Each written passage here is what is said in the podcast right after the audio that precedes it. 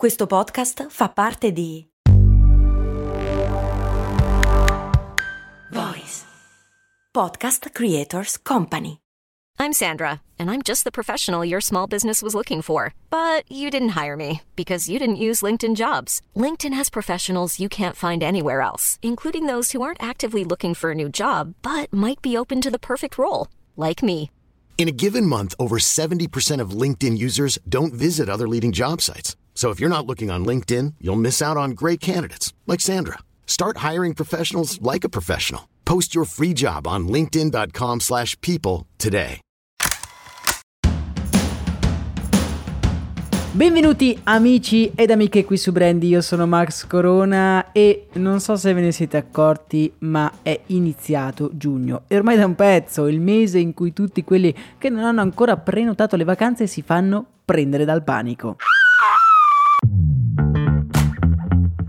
Ma giugno non è solo questo, è anche il mese del Pride. Orgoglio per essere omosessuali, lesbiche, trans, insomma è un momento per celebrare l'accettazione sociale e la rivendicazione dei diritti delle persone appartenenti alla comunità LGBT il Pride ha assunto negli anni una rilevanza a livello mondiale e i suoi simboli, pensiamo, non lo so, alla bandiera arcobaleno, sono entrati nell'immaginario collettivo. Nessuna occasione migliore di questa, quindi, per andare indietro nel tempo e capire le origini e le motivazioni alla base di queste iniziative così importanti. Iniziamo subito con il dire che la cultura omosessuale e transessuale è vecchia quanto il genere umano. Ci sono testimonianze di amore tra persone dello stesso sesso e transgender nella pressoché totale varietà delle culture attraverso la storia documentata dell'umanità. Ma allora voi mi direte, se è una cosa così normale perché c'è bisogno di una manifestazione come il Pride?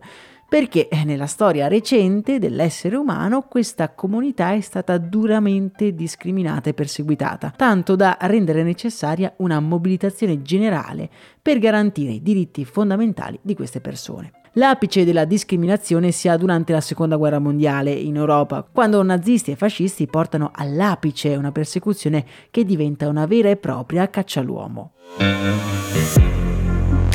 Dagli anni 60 in poi si cominciano a rivendicare i diritti degli omosessuali e delle lesbiche, uno degli episodi scatenanti è sicuramente la notizia trapelata e resa pubblica nel 1965 che a Cuba esistevano dei veri e propri campi di lavori forzati, dedicati a tutti quelli affetti da queste strane perversioni. Queste notizie scatenano grosse proteste sia davanti alla Casa Bianca sia davanti alla sede delle Nazioni Unite. Queste proteste diventano via via più frequenti e suscitano una reazione violenta da parte della polizia statunitense che comincia a vedere la comunità LGBT come un nemico su cui sfogarsi senza temere troppe conseguenze. Erano gli anni dei raid nei locali gay in cui persone venivano malmenate e alle volte anche uccise. Con l'arrivo del movimento hippie e dell'amore libero, la situazione diventa sia più libera, ma anche le rappresaglie della polizia conservatrice diventano sempre più feroci.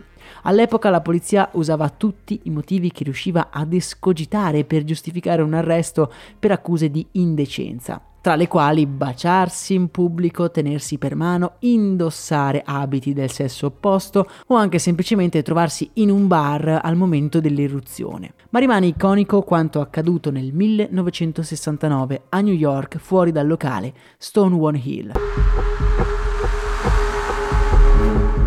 Nella notte tra il 27 e il 28 giugno, approssimativamente intorno all'1.20 di notte, otto ufficiali del primo distretto, dei quali solo uno era in uniforme, entrarono nel bar a Christopher Street. A seguito di continue prepotenze la situazione degenera, portando gli avventori del bar a ribellarsi agli abusi di potere degli otto poliziotti.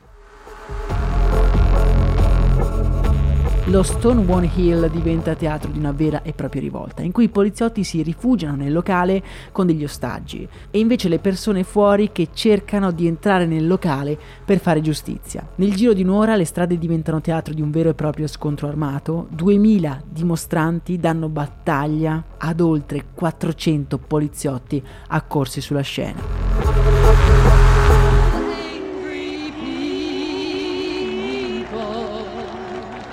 Tutto il sentimento omofilo negli anni precedenti trova quindi un episodio attorno al quale aggregarsi. E le manifestazioni gay si diffondono in tutto il mondo. E l'anno seguente per commemorare i moti dello Stonewall Hill venne organizzata la marcia da Greenwich Village fino a Central Park. Parteciparono 10.000 tra uomini e donne e da allora molte celebrazioni del Gay Pride in tutto il mondo scelgono il mese di giugno per le parate e gli eventi, commemorando, tra virgolette, quel battito d'ali che si udì in tutto il mondo, riferendosi proprio a quel giorno del 28 giugno. Nel 2019 pensate che si è celebrato il cinquantesimo anniversario di quei moti dello Stonewall Hill e a Manhattan si è organizzato il più grande Pride del mondo della storia, con oltre 5 milioni di persone che hanno preso parte alle manifestazioni.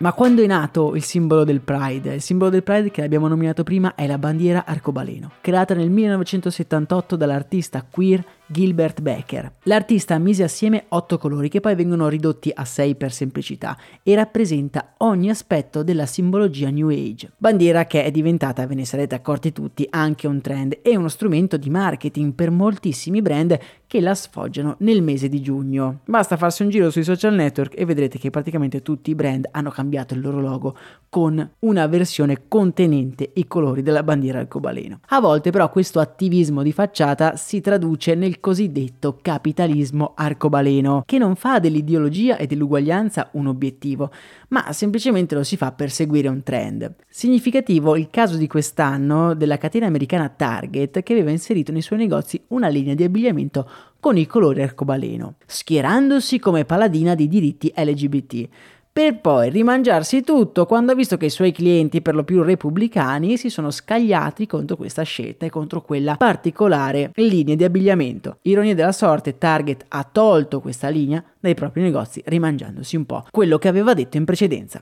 Il Pride e tutto il mese del Pride, ovvero giugno, sono delle occasioni per ricordarci che i diritti sono uguali per tutti. E anche i brand dovrebbero utilizzare questa bandiera arcobaleno non come una manovra di marketing, ma per quello che è, ovvero il simbolo di un'idea di uguaglianza e di libertà. Per oggi è davvero tutto, io spero che possiate vivere questo mese in tranquillità e orgogliosi di quello che siete. Un abbraccio e un saluto da Max Corona.